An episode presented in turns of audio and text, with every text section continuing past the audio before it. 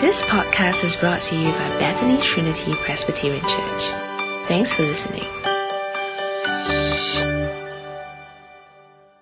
Okay, let's go to God in prayer. Dear loving Heavenly Father, as we come before you today, we just pray that as we go through your word in the book of Acts chapter 3, that you help us to understand what it's saying to us and understand about Jesus and what he has done. And we pray for all these things in the name of Jesus Christ. Amen. Now, uh, I like going on holidays, and I'm sure uh, many of you enjoy going on holidays too. Especially, actually, I know you all enjoy going on holidays because I speak to you, and you all go on holidays. And as we go on holidays, what do we do? We always go to see the sights, right? We go to the famous places. So I remember when I went to visit my uh, uncle in Zurich. Seems to be like that's my main holiday memory, right? Every every sermon is my uncle in Zurich. Anyway, we went to visit my uncle in Zurich we went to Florence um, to go to this very, very famous museum called the Uffizi. Uffizi. Okay, that's it. The gallery, which is supposed to be one of the most famous museums in the world, right? It's got wondrous works of art, amazing architecture, great history. Uh, I don't think my kids actually appreciated it because they just went in there and said, why are all these naked people here, right? Okay, so uh, you can see there are lots of naked people. But yet outside the cinema, uh, not cinema, sorry, outside the museum, outside the museum, okay, was uh, filled with uh, with with people begging and uh, trying to sell you stuff. There were pickpockets. You know, it was just really crowded and rowdy and dirty and uh, filled with uh, squalor. And I think there was a great contrast there between this great museum and I guess the, the, the, the sad sight outside. And in many ways, as we come to Acts chapter 3, that is the contrast that we see as well. Because here at the great temple in Jerusalem, at the time when Peter and John went there, it wasn't destroyed yet. It was a magnificent structure, but yet outside this great temple, with just at the gates, which is called the beautiful gate, because this gate was supposed to be really marvelous, full of splendor, right? Uh, the, the historian Josephus actually wrote that this gate, uh, because of its exquisite workmanship, it was made of bronze, far exceeded in value those gates that were plated with silver and set in gold. So this was a really beautiful gate at this great temple. But yet outside of this beauty and majesty, beside this beautiful gate, the poor gathered to beg, and the sick came begging for alms. And there was one particularly sad and tragic person. This was a man that we read about in Acts chapter 3 verse 2 who was crippled from birth. And actually, as you will see later on in Acts chapter 4, he had been crippled for 40 years. That means for 40 years he had not been able to walk, and day after day he was carried to the beautiful gate where he would sit and lie there begging for money. And the path of this crippled man would cross with the two disciples, Peter and John. Peter and John, as we saw last week in the Easter sermon, uh, were the first disciples to go to the tomb, the empty tomb of Jesus, and witness that he had resurrected from the dead. So they had come to the temple. As you see in verse 1, it was 3 o'clock in the afternoon, and they didn't come as tourists. They came to pray, right? They came to the temple to pray. It was very hot, probably. The sun was burning down on them. And they come across this poor beggar. Now, look at what Peter says to him.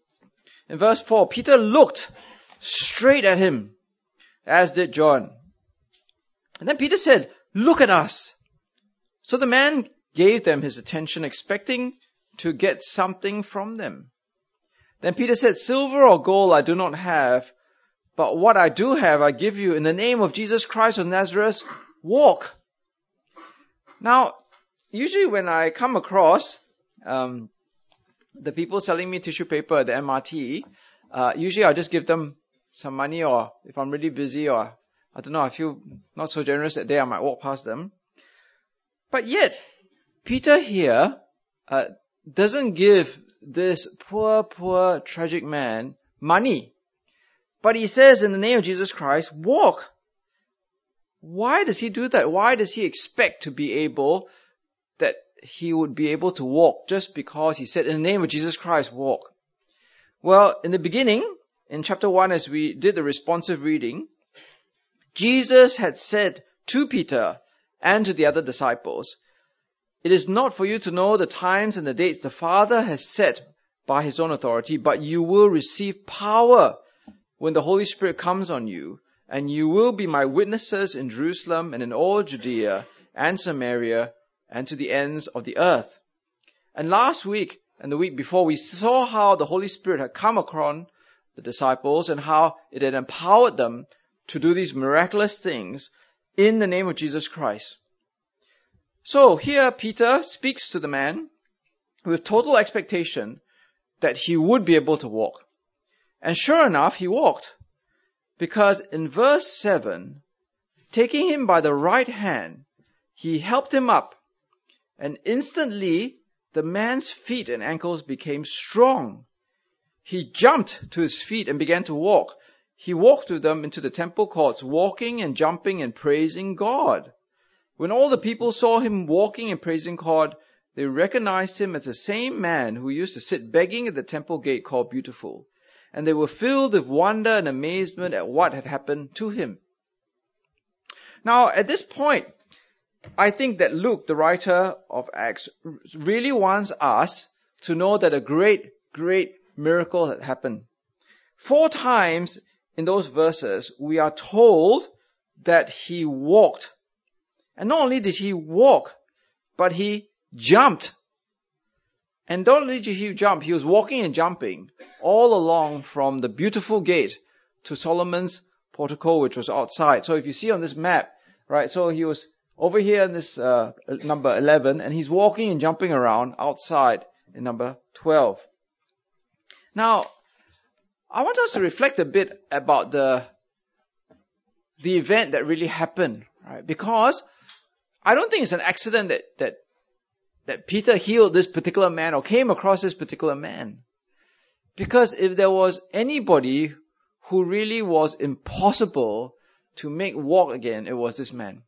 It wasn't as if he'd walked before and he stopped walking and he walked again. He had never walked for 40 years. Just think about that for a moment. In modern science, in our, even if you had the money of Bill Gates and you never walked in your whole life, modern medicine could not make you walk again.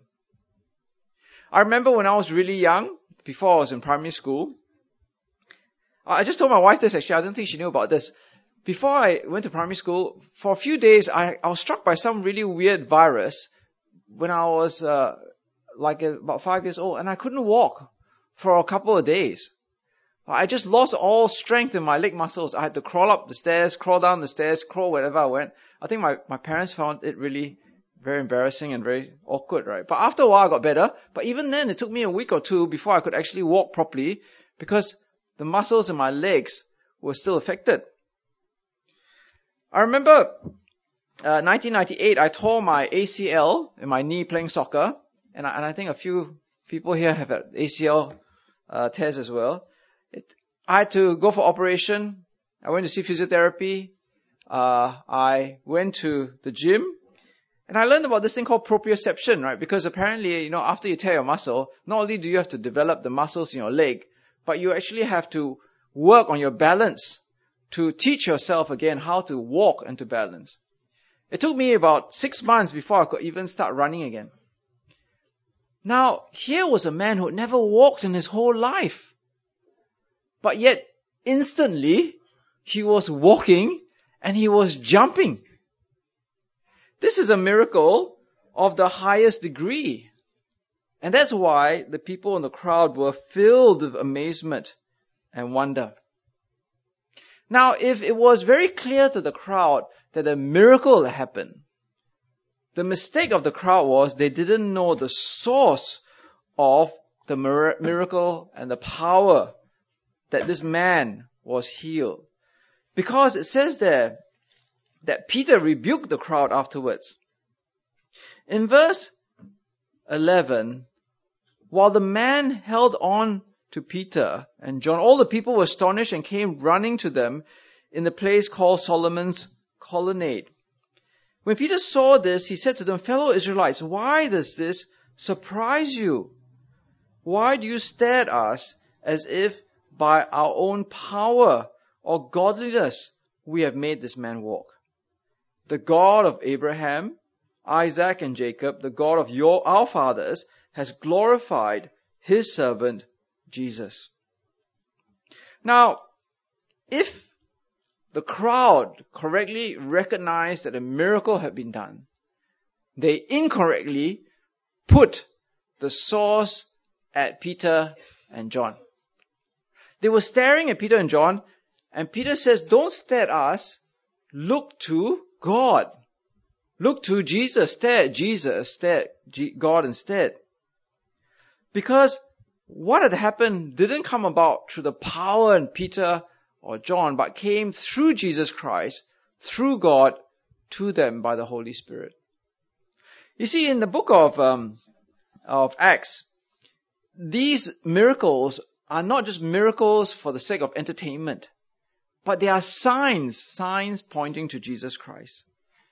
In fact, this had happened in a way that it reminded people of exactly what Jesus had done in the past.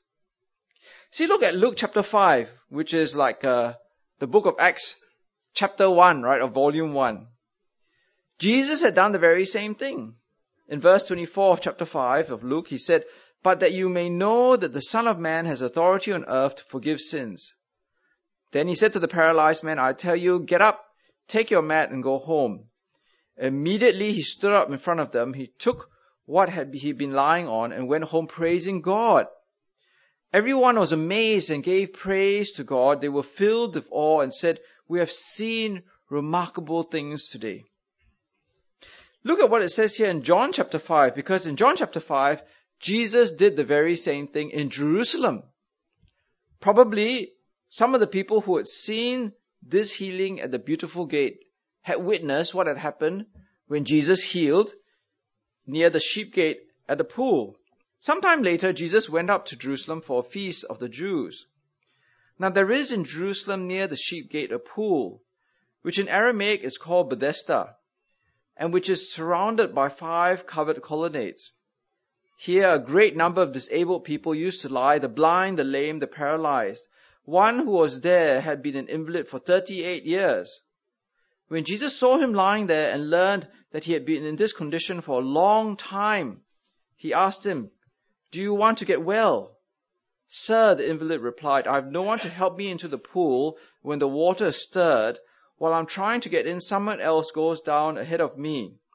Then Jesus said to him, Get up, pick up your mat and walk. At once the man was cured, picked up his mat and walked.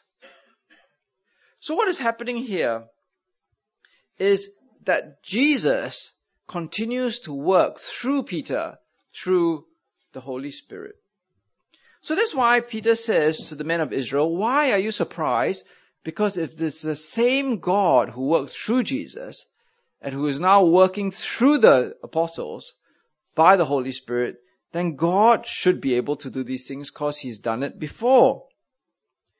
In fact, what he says there, if you look up here on the slide, right, is that God gave glory to Jesus because Jesus is his servant. Now, this should not surprise the Jews then, because if Jesus is God's servant and God is glorifying him, then the power of God should not surprise the Israelites because they've seen Jesus do these things. They've seen God do great miracles in the past when he saved them out of Egypt when he saved them through a series of miracles, they should not be surprised. But what is surprising then is how, how God's people treated Jesus.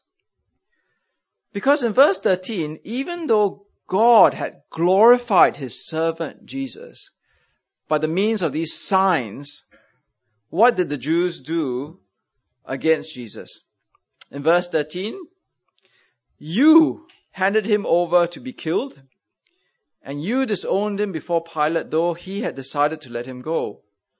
You disowned the Holy and Righteous One and asked that a murderer be released to you. You killed the author of life, but God raised him from the dead. We are witnesses of this. By faith in the name of Jesus, this man whom you see and know was made strong. It is Jesus' name and the faith that comes through him that has given this complete healing to him, as you can all see. Now, we can see that there's a great contrast here, right? Three times it is made very clear by Peter, it is by the faith in the name of Jesus that this man whom you see and know has been made strong. It is in Jesus' name and the faith that comes through him that has given him this complete healing, as you can all see. So it is through Jesus that this great miracle has happened. But the contrast is God's people, the Israelites, killed, rejected, and disowned God's servant. And how they do it is very powerfully communicated by Peter. The first thing is, they killed and disowned him before Pilate, though Pilate had decided to let him go. So first of all, you killed an innocent man. A neutral party, Herod, had said he was innocent, but yet you killed him. Secondly, you disowned the holy and righteous one and asked that a murderer be released to you. So not only was he innocent by the objective standard of Herod, but by God's holy standard, he was holy and righteous, but yet you killed him. But what was worse is, in killing the holy and righteous one, you acquitted a murderer. How bad is that? Right? Not only do you kill the innocent person, but you acquit the murderer at the same time. And on top of that, in verse 15, you killed the author of life. You killed the one who was not just a human being, but the one who actually gives and brings and sustains life. It is almost as if in these three verses, Peter is condemning them over and over again. You killed an innocent man.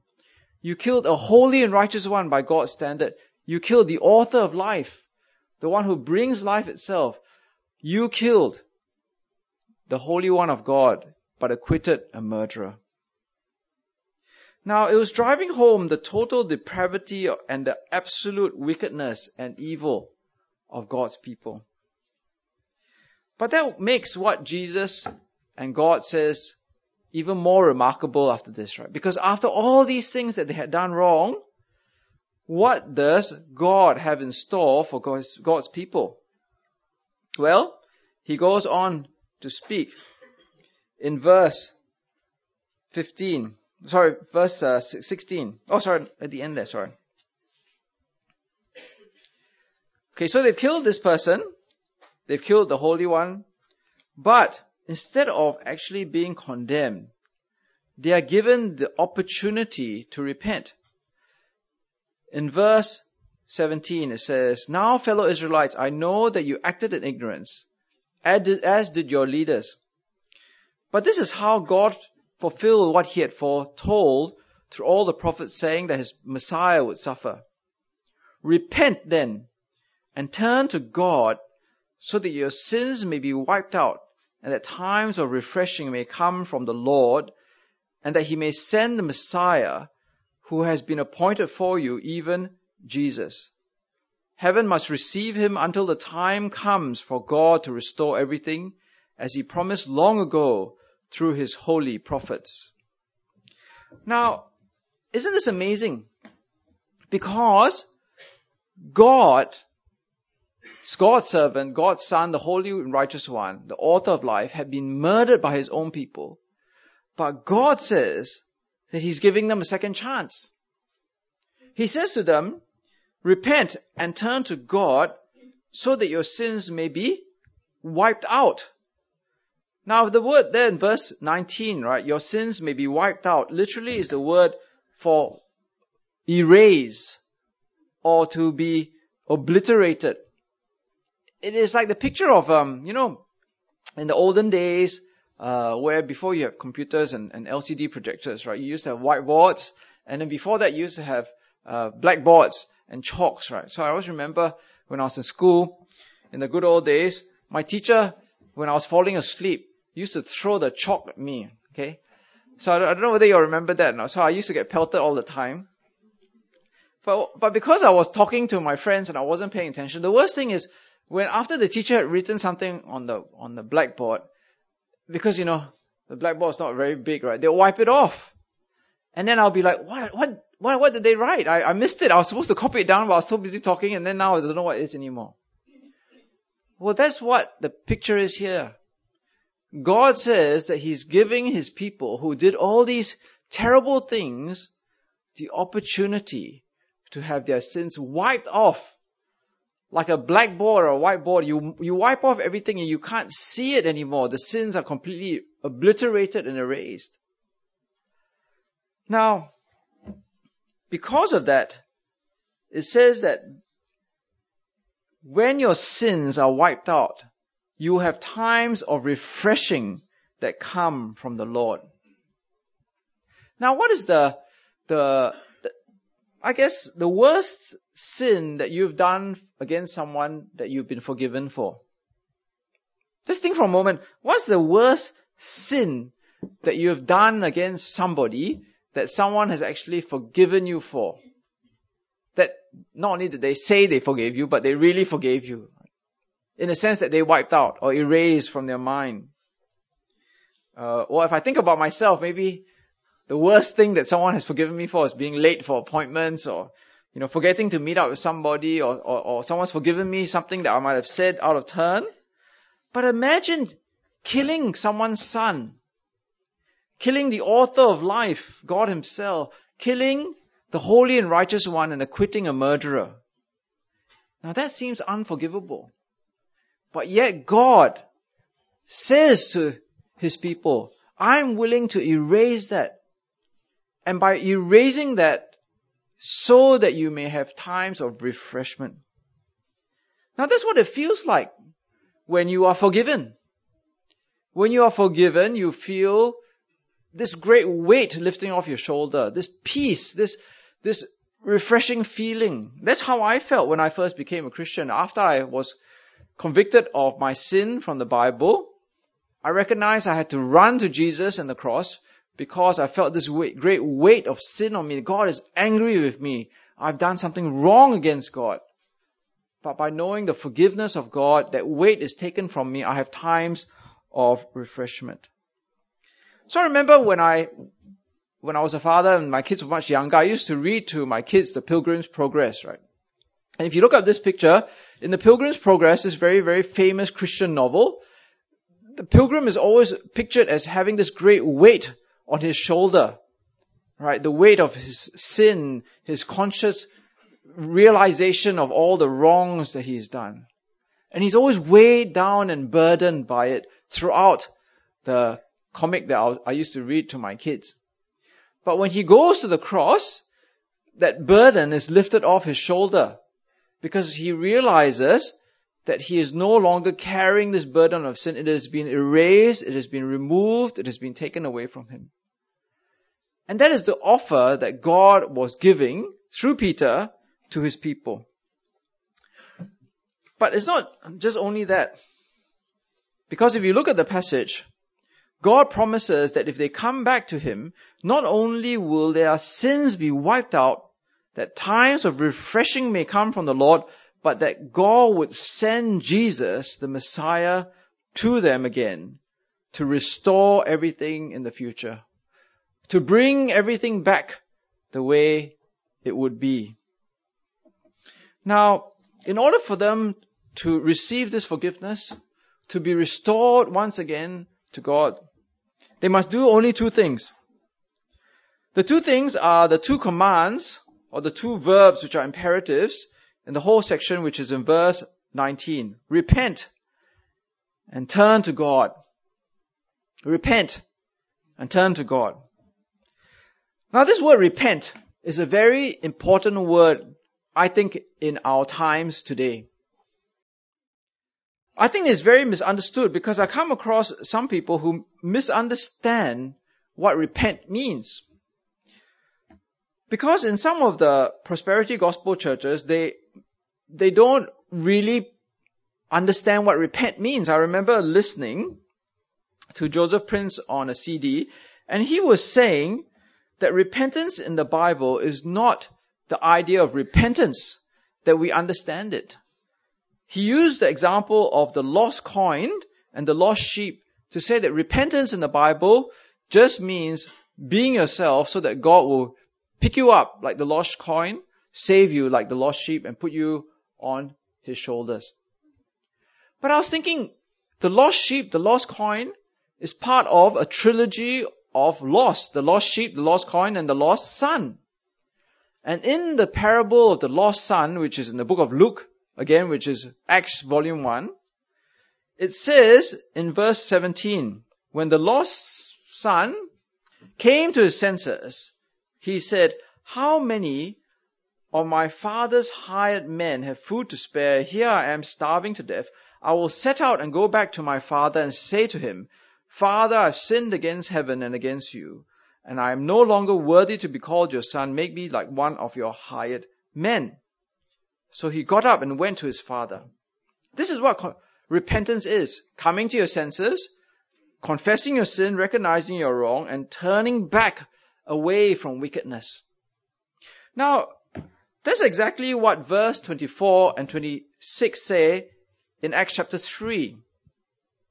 Because it says that Jesus is like the prophet, is like the, the blessing promised to Abraham, and he will only bless you in verse 26 by turning each of you from your wicked ways. Let's look at it properly in verse 24 to 26. Indeed, beginning with Samuel, all the prophets who have spoken have foretold these days that you are the heirs of the prophets and of the covenant God made with your fathers. He said to Abraham, through your offspring, all peoples on earth will be blessed. When God raised up his servant, he sent him first to you to bless you by turning each of you from your wicked ways. That is what repentance means. If you look at any dictionary of the Greek language, that's what repent means. It literally means changing your purpose in life, changing your mind, changing your direction. So repentance is the first response that we must give before we come to God to receive forgiveness. There can be no coming to God without repentance.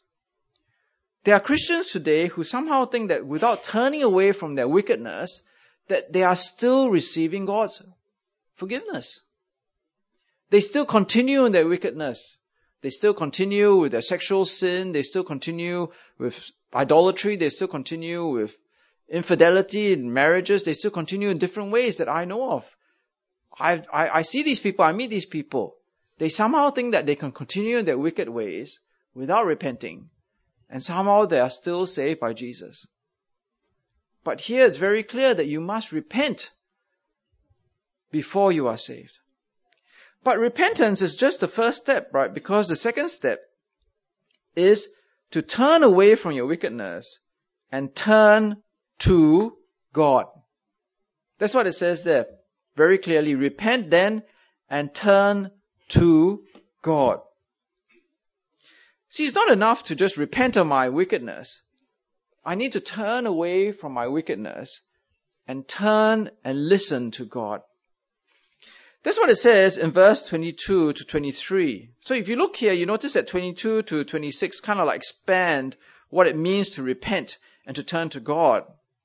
So in verse 22 it says, For Moses said, The Lord your God will raise up for you a prophet like me from among your own people. You must listen to everything he tells you. Anyone who does not listen to him will be completely cut off from their people. Now, you notice it says there very clearly in verse 22, anyone who wants to be among God's people must listen to everything Jesus tells you. But the funny thing is actually many people treat verse 21 as saying, well, you must listen to some things that he tells you. You know, it's interesting. You meet some people and they'll say things to you like, oh, uh, yeah, yeah, I, I know, you know, I know God says this, but you know, I'm living in the real world at the moment. Right? This is the real world I'm living in. And you know, the real world demands that I have to live this way, even though I know this is what God tells me to do. Even though I know this is what Jesus tells me to do. But that's not what this passage says. You repent of your wicked ways, and you turn to God and listen to everything the Lord Jesus tells you. If you do not listen to everything Jesus tells you, then it says very clearly as well in verse 23, you'll be cut off from the people of God. See, God here, in many ways, is doing a miracle even greater than the miracle of making the lame, crippled man walk. I remember back, or you won't remember back, but in, in the first volume, in Luke chapter 5, Jesus says, which is harder to do? To forgive this man of his sins or to make him walk again? And this man hadn't walked for 38 years, right? And this man was 40 years old, so it's only two years difference. So which is harder? Which is the greater miracle? Make this man walk bring forgiveness to people who had sinned against God. God is here doing a greater miracle by offering his people forgiveness, restoration, refreshment. Now, obviously, we are not Jews and, you know, we weren't there when Jesus was killed. But in, in the same way, we are in the same boat as the original hearers of Peter. We too unless we repent and turn to God, we will not be among God's people and we will not be saved.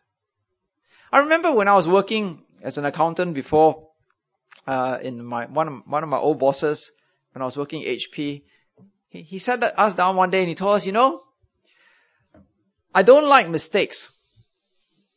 He said there are two types of mistakes I don't like. One is I don't like people making repeated mistakes and I don't like big mistakes. And I also think that's every mistake you can make, right? Because, you know, there's only big mistakes or repeated mistakes. I mean, that means you don't like mistakes, right? And, uh, well, that's the reality of life, isn't it? I mean, which boss, uh, kind of like forgives you repeated mistakes and big mistakes? I mean, the, in the working world we, we live in, you make too many mistakes or you make one really big boo-boo, you're out, right? But here, I mean, it's amazing that, that God would forgive people who would kill an innocent man. Not just an innocent man, kill the holy and righteous one, his son. Kill the author of life. Let go and acquit a murderer in his place. And yet he gives them a second chance. God says all of us are given the second chance. But we need to, we need to do the right thing. We need to repent and turn to God and listen to everything that Jesus says. Okay, let's go to God in prayer. Dear Father, as we come before you today, help us to see the two miracles in view here. The one was the healing of the crippled man who had been crippled for 40 years from birth. But the greater miracle, which is the offering of sins to be completely erased and wiped out, never to be seen again. We pray for ourselves that as we too receive the offer of forgiveness, of refreshment, of restoration, that we would take your words seriously, that we need to repent, to turn back to you, and to listen to everything that Jesus says. And we pray in the name of Jesus Christ. Amen. Thanks for listening to this podcast brought to you by Bethany Trinity Presbyterian Church. For more information, visit us online at busypc.sg.